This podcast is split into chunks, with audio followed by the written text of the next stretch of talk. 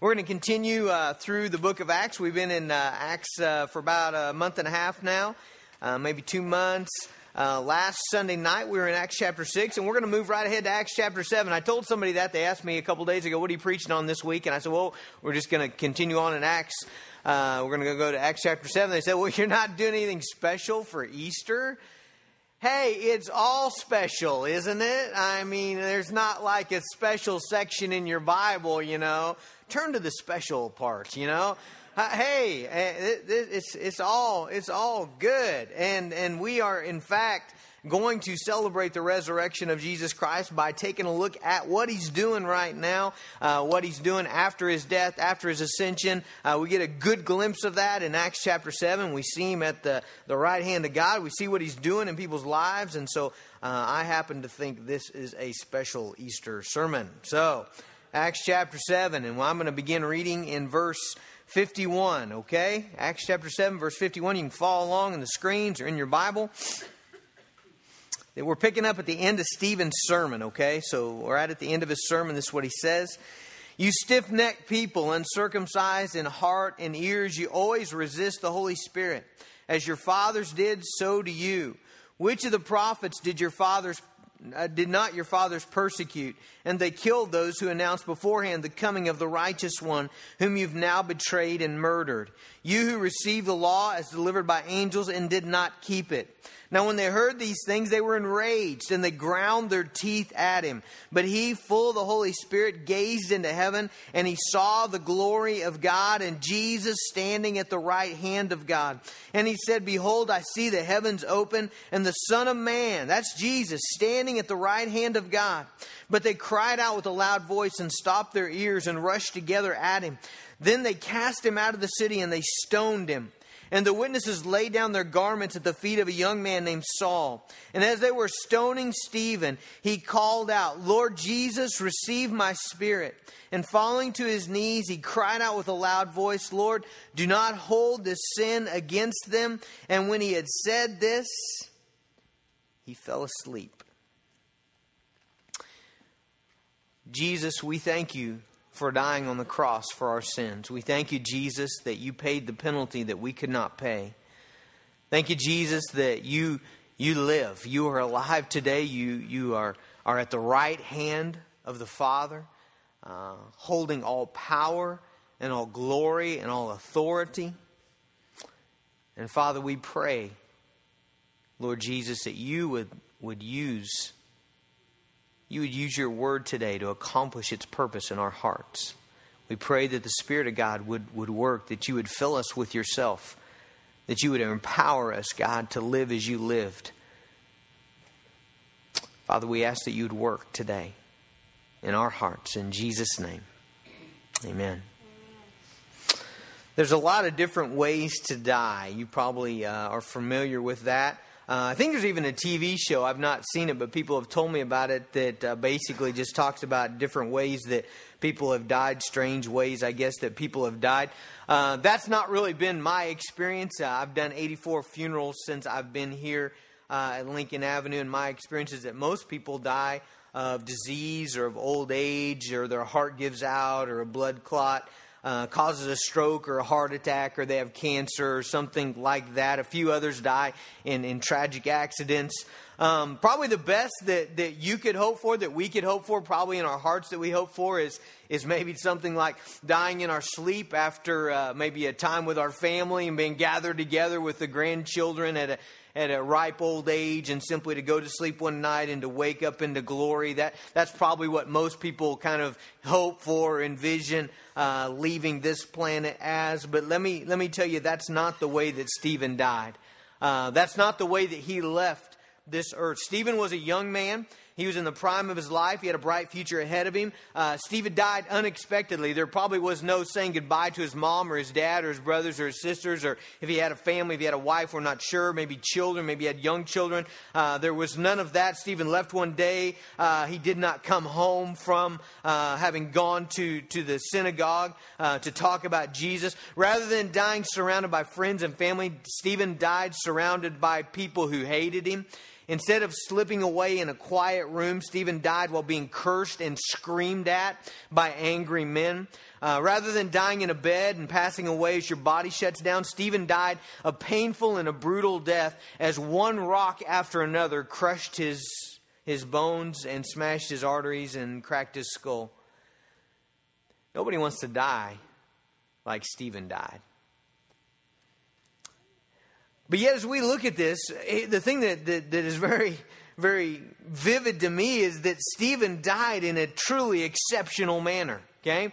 Now, now, what I mean by that is, I, I, guess you know when you ask the question, you know, how do people die? There's there's there's two different answers to that question. You know, the one answer is, you know, did how, how did they die? What what caused their heart to stop beating? What caused their mind to their brain to start waving? But but but the bigger question, I think the more interesting question when you say how did someone die, is the question of this: How are you going to face death? Okay? How are you going to face death? How, how, will you die in the sense of how will you spawn, respond to the, to the reality that you're about to leave this world, to the reality that your, your days are up and that there's no more opportunities and everything that you've ever known, you're about to leave? How will you respond to the reality that you're about to stand before your creator and the judge of the universe? How will you handle that? How will you die in the sense of, of how will you, you respond to that reality? And this is where Stephen really shines.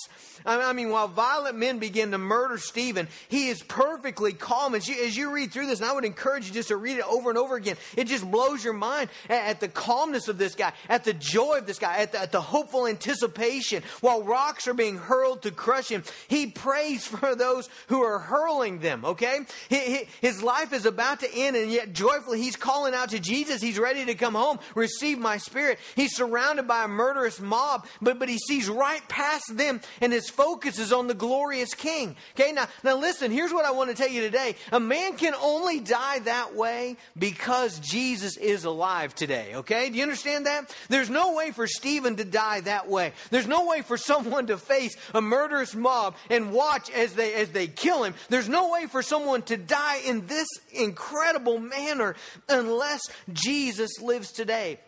I'm really convinced that a man cannot courageously and peacefully face leaving the only world he's ever known, leaving family and children and plans of growing old and retirement and grandchildren and seeing his own children grow. I'm convinced that a man cannot courageously and peacefully leave spring afternoons and, and front yard playing catch with your son and summer bike rides and vacations and lunches with friends and cuddling with your three year old while you watch Phineas and Ferb. I can't imagine a man peacefully leaving all of that that unless there is something utterly amazing on the other side.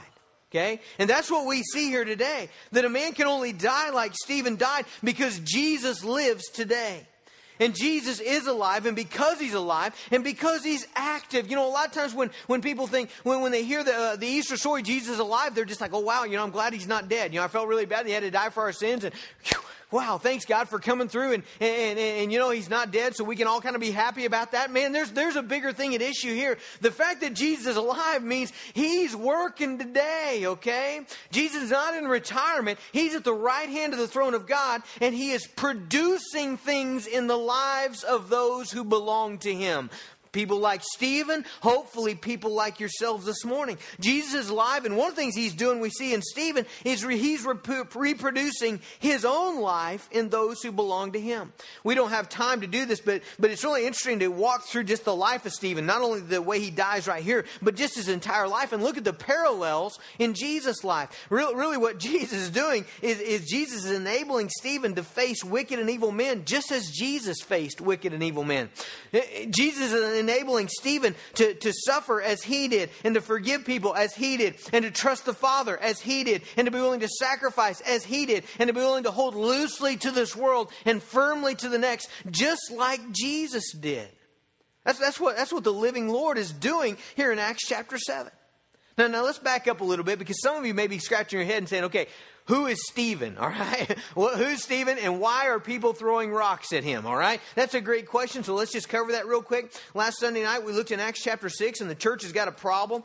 Hey, did you know church has have problems? Did, did you know that churches do have problems? That that's a true statement, okay? And, and if you're looking for a church without a problem, uh, this is probably not the place for you. I'm sorry to tell you that, but we we've got a few, and and I can tell you about them afterward. I can even point out people. No, I won't do that, but.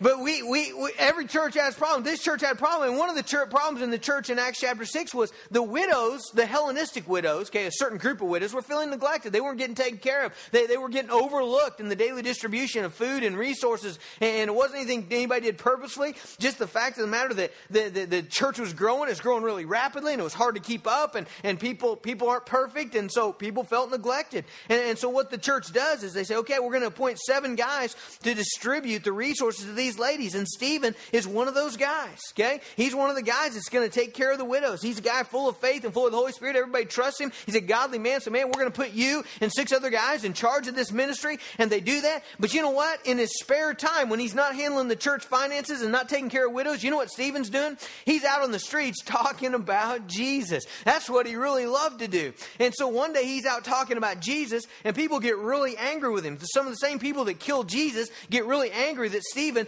won't stop talking about him. They try to argue with him, but man, Stephen's got such a great spirit. In Acts chapter 6, verse 10 says, But they could not withstand the wisdom and the spirit with which he was speaking. Have you ever argued with someone and, and, and man, they just they just drive you in the dirt? You know, I mean, their arguments are so much more compelling than yours that you that you just get ashamed, okay? If you're a husband in here this morning, this has happened to you, okay? You've tried to go toe to toe with your wife and she just just slashes you up, man, and you come away thinking that didn't go like it was supposed to go. You know, my mind, it, it went a lot better, you know? Okay, well, these folks are arguing with Stephen, and man, Stephen just cuts them down. I mean, his arguments are so compelling, and his, his use of the scripture is so amazing. It makes them really angry. And so they, so they gather the council, they grab him, and they, they, they drag him to the council, and the council is the same people that killed Jesus. The same men that, that imprisoned the apostles. Okay, that's who they drag Stephen to. And, Stephen gets there and they ask him what his defense is. And he preaches this long sermon. He gives a little history of the Jewish nation. And he ends a sermon like this. Okay, you got to admire a guy like this. He ends a sermon in verse 51. That's where we started reading. He says, You stiff necked people. That's not a nice thing, by the way, to say to somebody. You stiff necked people. That means you're stubborn. That means you won't yield to the Lord. That means you're one of those people that says, You know what? I know what God wants me to do, but I'm not going to do it. And I'm going to do what I want to do. And, I, and I'm going to act the way I want to act. And I'll, I'll, I'll do whatever I want. Okay, that, that's what a stiff necked person is. Stephen says, You stiff necked people, you uncircumcised and heart and ears, you always resist the Holy Spirit. As your fathers did, so do you. Which of, your, of the prophets did your fathers not persecute? They killed those who announced beforehand the coming of the righteous one. Listen to this, whom you have now betrayed and murdered. Man, Stephen's been listening to Peter preach, hasn't he? What, what's Peter's sermon? Jesus is awesome and you killed him, all right? Peter does that again and again and again in the book of Acts. And that's the way Stephen ends, ends a sermon, okay? So he preaches this long sermon. He sounds like Peter and, and they pick up rocks to kill him. All right, now back to our point that, we began with here is that Jesus is alive and Jesus is reproducing his life. What's he doing up there in heaven? You know what he's doing? He's reproducing his life in those who are connected to him. That, that's, that's what Jesus is up to now.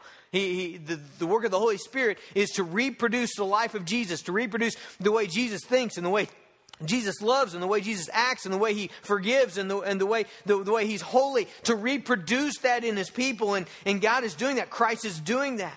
And, and we see that very vividly here in the life of Stephen in, in two, two different things here. Stephen says two things as the rocks are being hurled at him that are identical to what Jesus said when he was on the cross.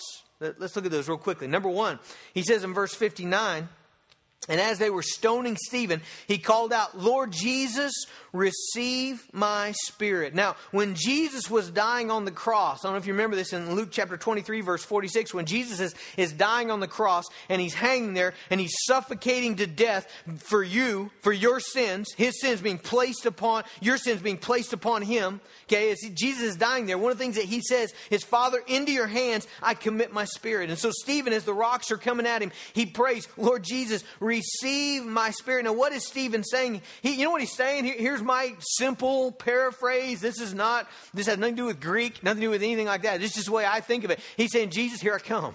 Here I come, Jesus. I, am coming to you. He is rock solid, no pun intended. He, he's rock solid, confident. He is confident about where he's going. Do you see that? I mean, he, there's no doubt in his mind.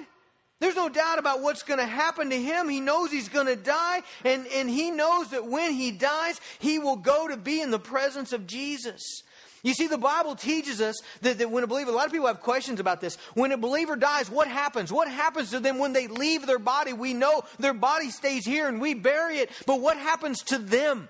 Well, well, the Bible's very clear about that. They go to be in the presence of Jesus. Is that the final heaven? I don't think it is. I think there's, there's, a, there's a heaven to come, a new heavens and new earth that God's going to create after the judgment day. But, but one thing we know, where will they be? There with Christ. And, and Stephen says that. He says, Lord, receive my spirit. The, to the thief on the cross, you remember that? Here, here's a guy that's blown his life, okay? And in the final moments of his life, his eyes are open and, and he sees the glory of Jesus, and God is so gracious to him, and Jesus offers salvation. He believes, and you know what Jesus says to him? Today you'll be with me in paradise. Not, not in a couple thousand years, not in a, not a week, not a month. He says, Today, you know, today you're going to be with me in paradise. In Second Corinthians chapter 5, Verse 8, here's what Paul says.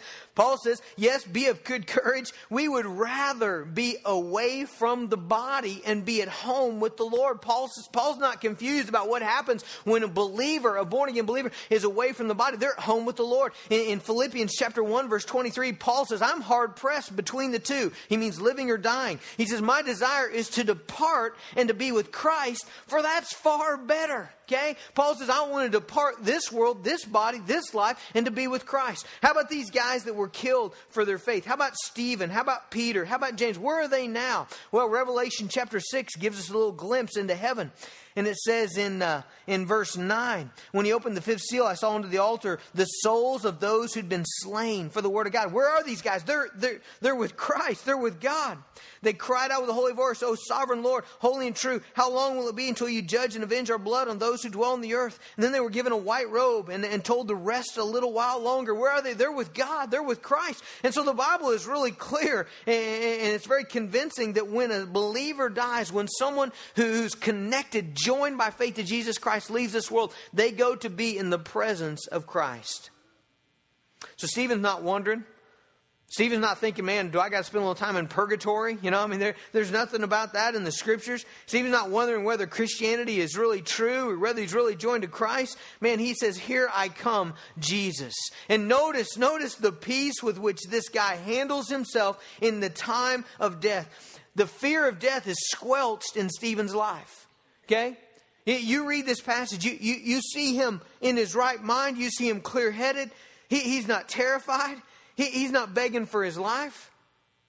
He's not trying to pull a Jason Bourne. You know, I mean, I mean, a lot of us, that's what we try to do, wouldn't we? I mean, we've seen enough of those movies. We think, all right, there's only 20 of these guys. You know, Bourne does that all the time. They're surrounded by the gun. You know, they got guns and he gets out, you know, you know, break a couple necks, you know, punch a couple guys, blow out some knees, jump down the staircase into the crowded room. You might get shot in the arm or something, but you're okay. You get away. I mean, Stephen's not doing any of that. He's not crying. He's not shaking. He's not panicking. There's no fear of death in this guy. How? How? Because Jesus is alive. And Jesus, the living Jesus, is reproducing in Stephen his life. That's what's happening. The second thing that Stephen says in verse 60 is the last thing he says before he dies Lord, do not hold this sin against them. And when he had said this, he fell asleep. Have you ever had someone hate you? Maybe, yes. You ever had someone hate you? That's a, that's, that's a disturbing thing. That's an unsettling thing, isn't it?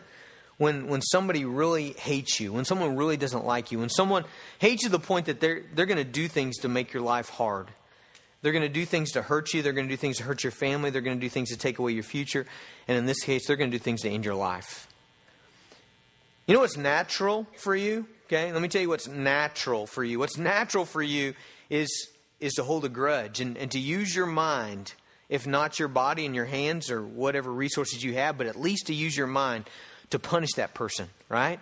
And to think of all the different ways that they're going to be sorry and all the different ways that, that they're going to get it and all the different ways that they're going to get theirs, right? That, that's what's natural. What's natural for you is to pray for yourself, you know? When people are hating you and when people are, are coming against you, the natural thing is to pray for yourself and to, and to set your hope on vengeance. What's natural for you is to lash out with angry words toward people. But listen, listen, Jesus is alive, okay? He's alive. And so Stephen is not doing what is natural. Why? Because the Lord Jesus Christ, through the power of the Holy Spirit, is producing in Stephen his own life. And so Stephen is doing something very different. Stephen's doing doing what Jesus did from the cross. Do you guys remember that? When Jesus was on the cross in Luke chapter 23, verse 34, Jesus says, Father, forgive them, for they don't know what they do. Forgive these Roman guys who've just tore the flesh off my back. Forgive these guys that have just driven nails into my hands and into my feet. Forgive these guys that have put a crown of thorns on my head. And even though I'm their creator and I'm their sovereign Lord, they, they pushed a crown of thorns and they put a purple robe on me and they spit in my face and, and, and they mocked him. And Jesus says, Father, forgive them. They don't know what they do. And so, Stephen, as, as he's in this moment of being attacked and being maligned and, and, and being harmed and being killed, Stephen, Stephen is, is doing something very different than what is natural for his flesh to do, which would be to take revenge, to hate that person, to wish harm upon them. Stephen's not doing that. You know what, you know what Stephen's doing? Stephen is praying for them. He's praying for their salvation. He's praying for their forgiveness. Notice verse 60 is a prayer.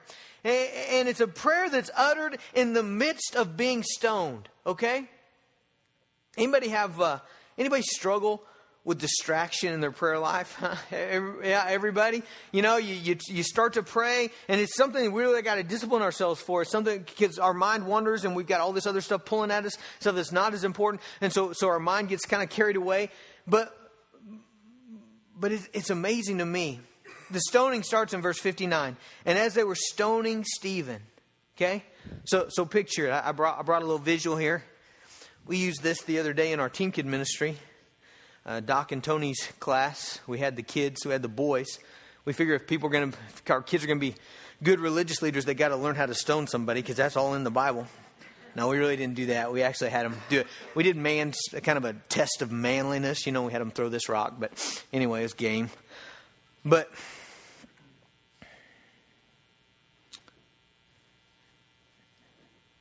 Someone's throwing this at you. Not, not in a game, but they're screaming at you. And in their face, you see rage. And, and they're running to, to throw this at your head. That would be hard to pray, wouldn't it? Are you seeing the amazingness of what happens here in Acts chapter 7?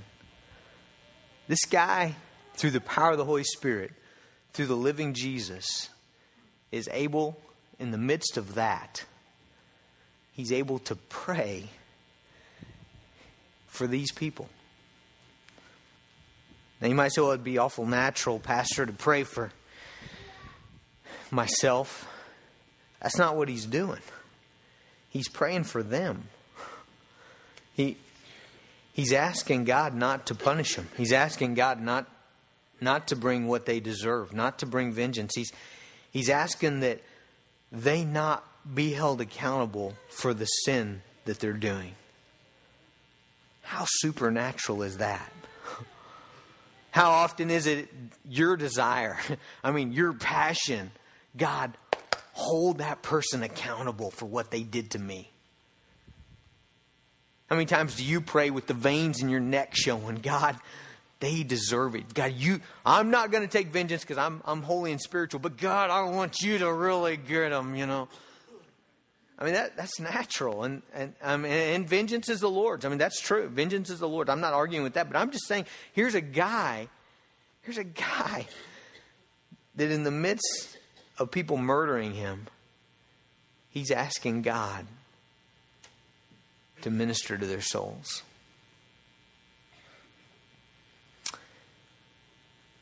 One of the things that the resurrection means is that the living Jesus is active in giving believers everything they need. Okay? Part of what part of why Easter is a really cool day for us is because here's what we know. Jesus is not dead. He's not dead. He's alive and well, and he is right now looking after my soul. He is right now giving me. He's, he's aware of what I'm going through. He, he, he, he's aware of what I'm feeling. He's aware of what I'm facing. He's aware of my weakness. He's aware of all that. And Jesus is giving me. He, he's working in my life. He, he's, he's distributing to me everything that I need in time of trial. Stephen's in a trial, isn't he? I mean, whenever an angry mob's trying to crush your skull with rocks, that's a trial. And what is it that Stephen needs? He, he needs something. He needs somebody. He's alone. And did you notice that? I mean, during his trial and persecution, at least in the scriptures, not one other believer is mentioned. From what we know, Stephen is alone. It's him and this mob of people that hate him, okay? No encouragers, no one defending Stephen. Where's Peter? Where's John? Where's James? Where's Mary? Where's Martha? We don't read anything about any, we don't know where they are.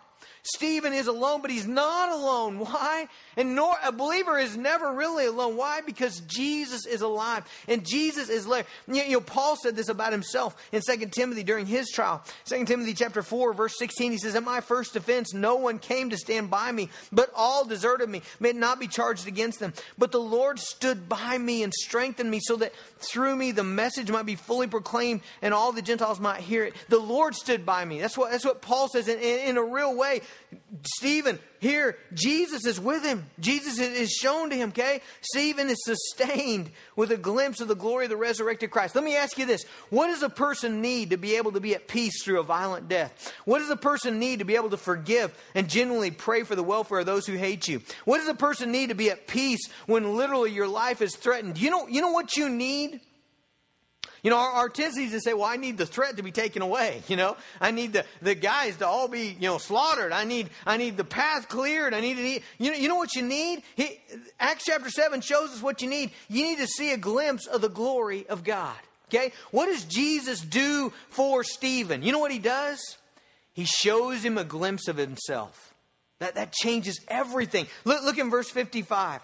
Verse 55 says, But he, Stephen, full of the Holy Spirit, gazed into heaven and he saw the glory of God. He saw the glory of God and Jesus standing at the right hand of God. Let me tell you, you got struggles in your life, you got pressure in your life, you got difficulties in your life, you got guilt in your life, you got problems, you, whatever's in your life, you know what you really need? I'm convinced of this. You need to see the glory of God. That's what you need more than anything else. Is to see the glory of God. What's the glory of God? It's the culmination of all of His perfections, okay? Who is God? All that is good, all that is satisfying, all that is beautiful, all that is powerful and exciting and loving and gracious and hospitable and genuinely appealing and lovely and holy and pure is a billion times perfected in the nature and the person of God.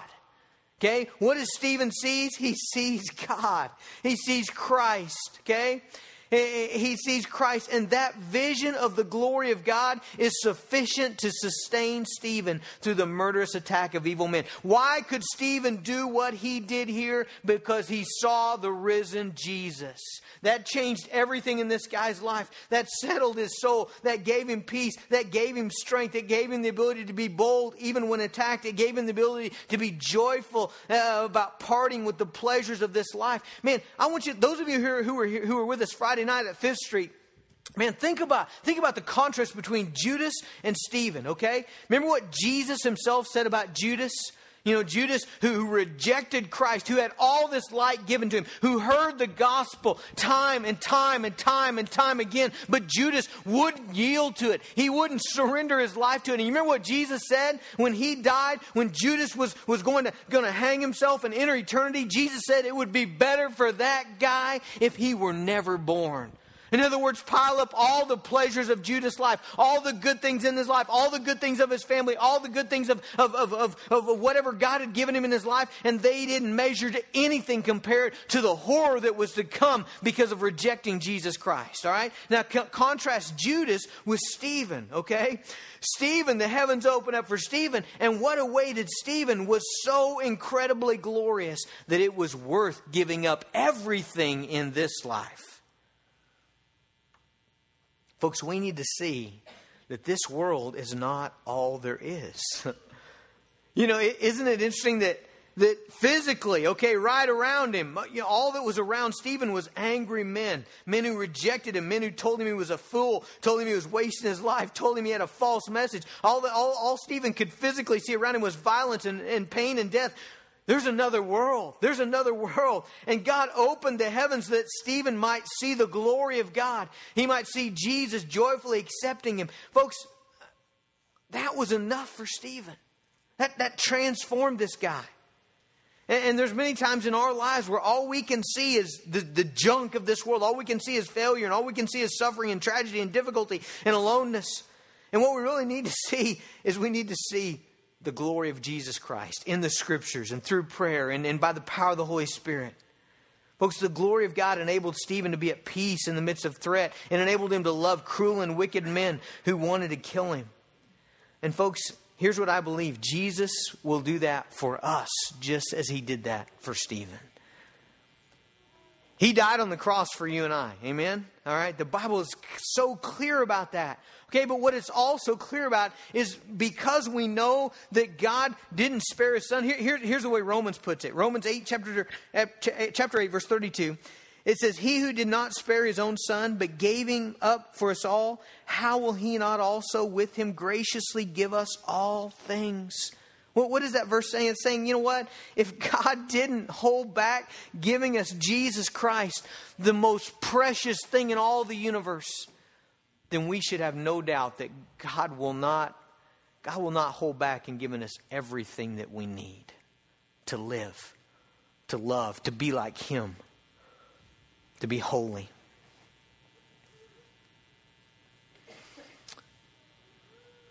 Second Corinthians chapter 3 Verse 18 describes the process in our life. It says in verse 18, and we all with unveiled face, beholding the glory of the Lord.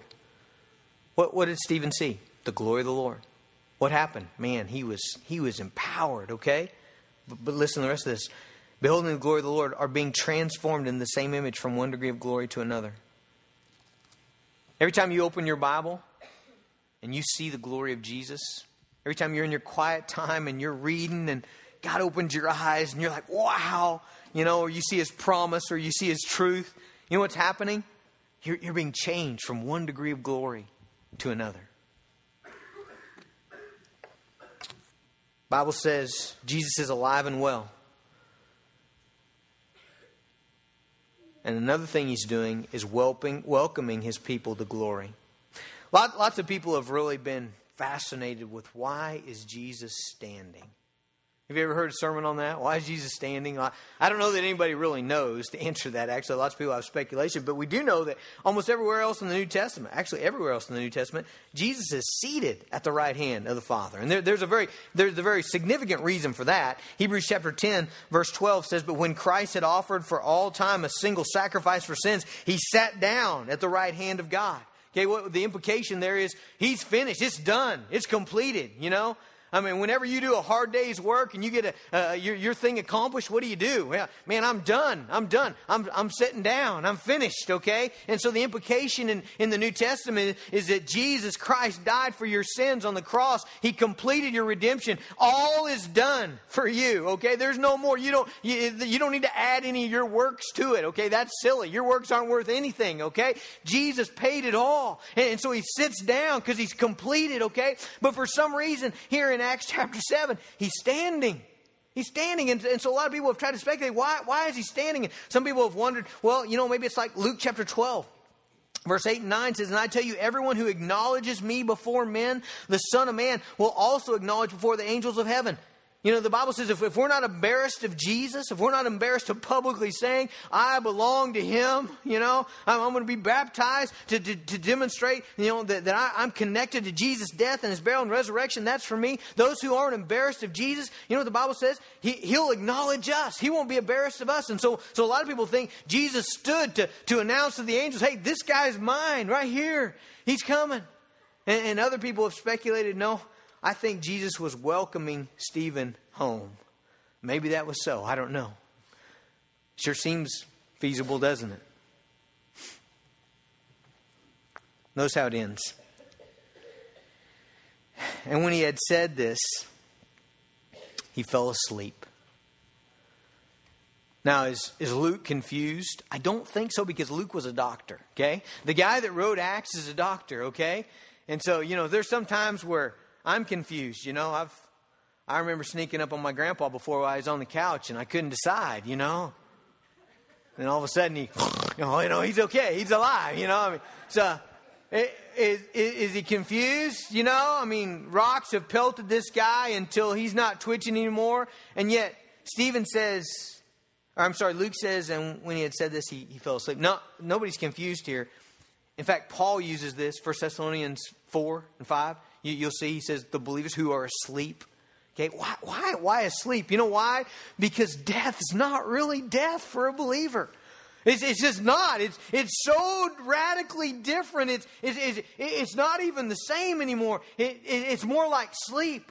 Now, sleep is pleasant, I, I, right? I mean, how many of you, after a long day, you kind of look forward to crawling in the bed and then checking out? You know, I, I do. I'm, I'm a big fan of sleep, you know, and, and it's not a bad thing. It's, it's a good thing. It's a joyful thing. It's a temporary thing.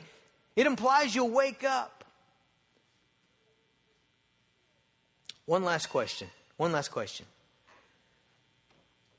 There's probably still some of you wondering, and maybe not about Stephen, but I bet you wonder this about other people.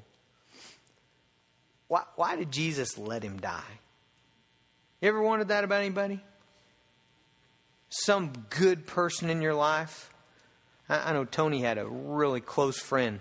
He was a actually served the youth in this church. His name was Sean Ray.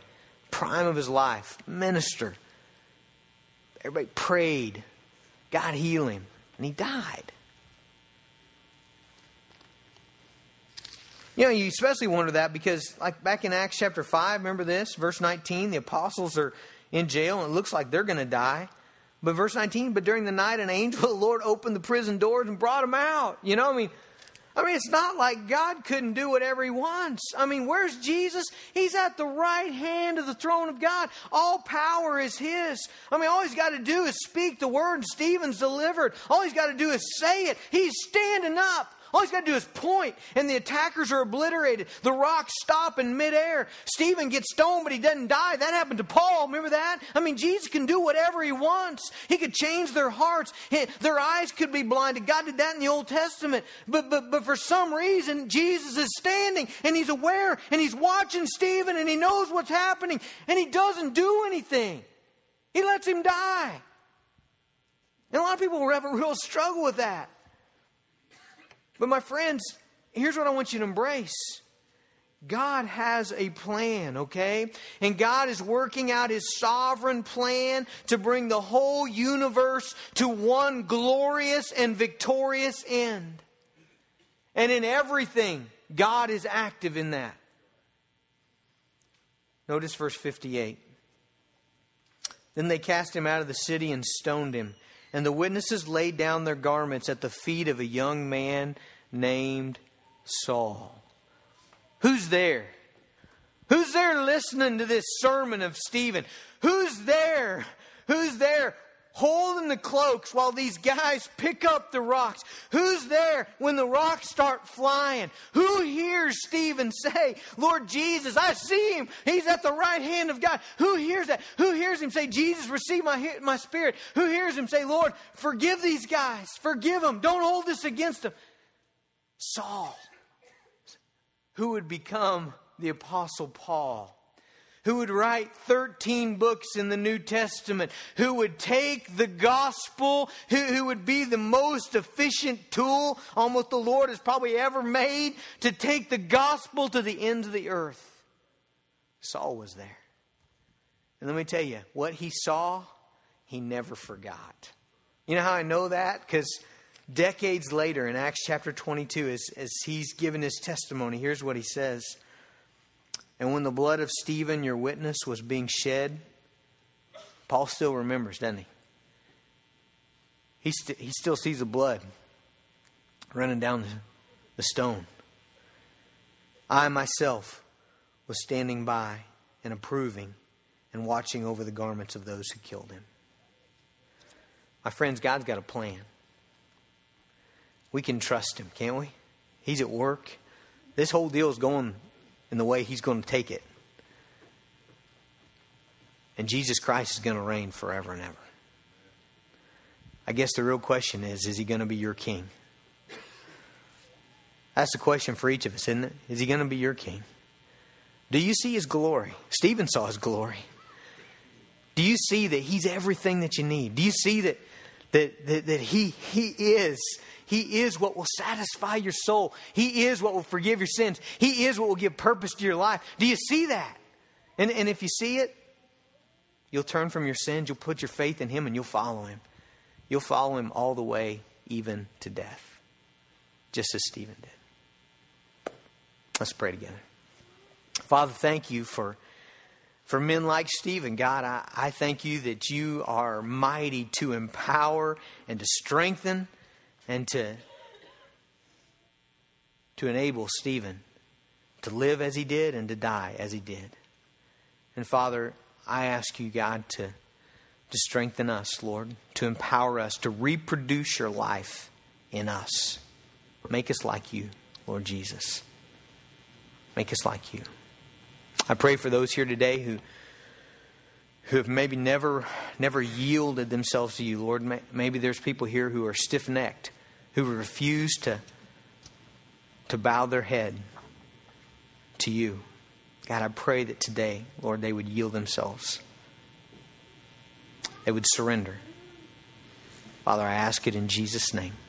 Amen.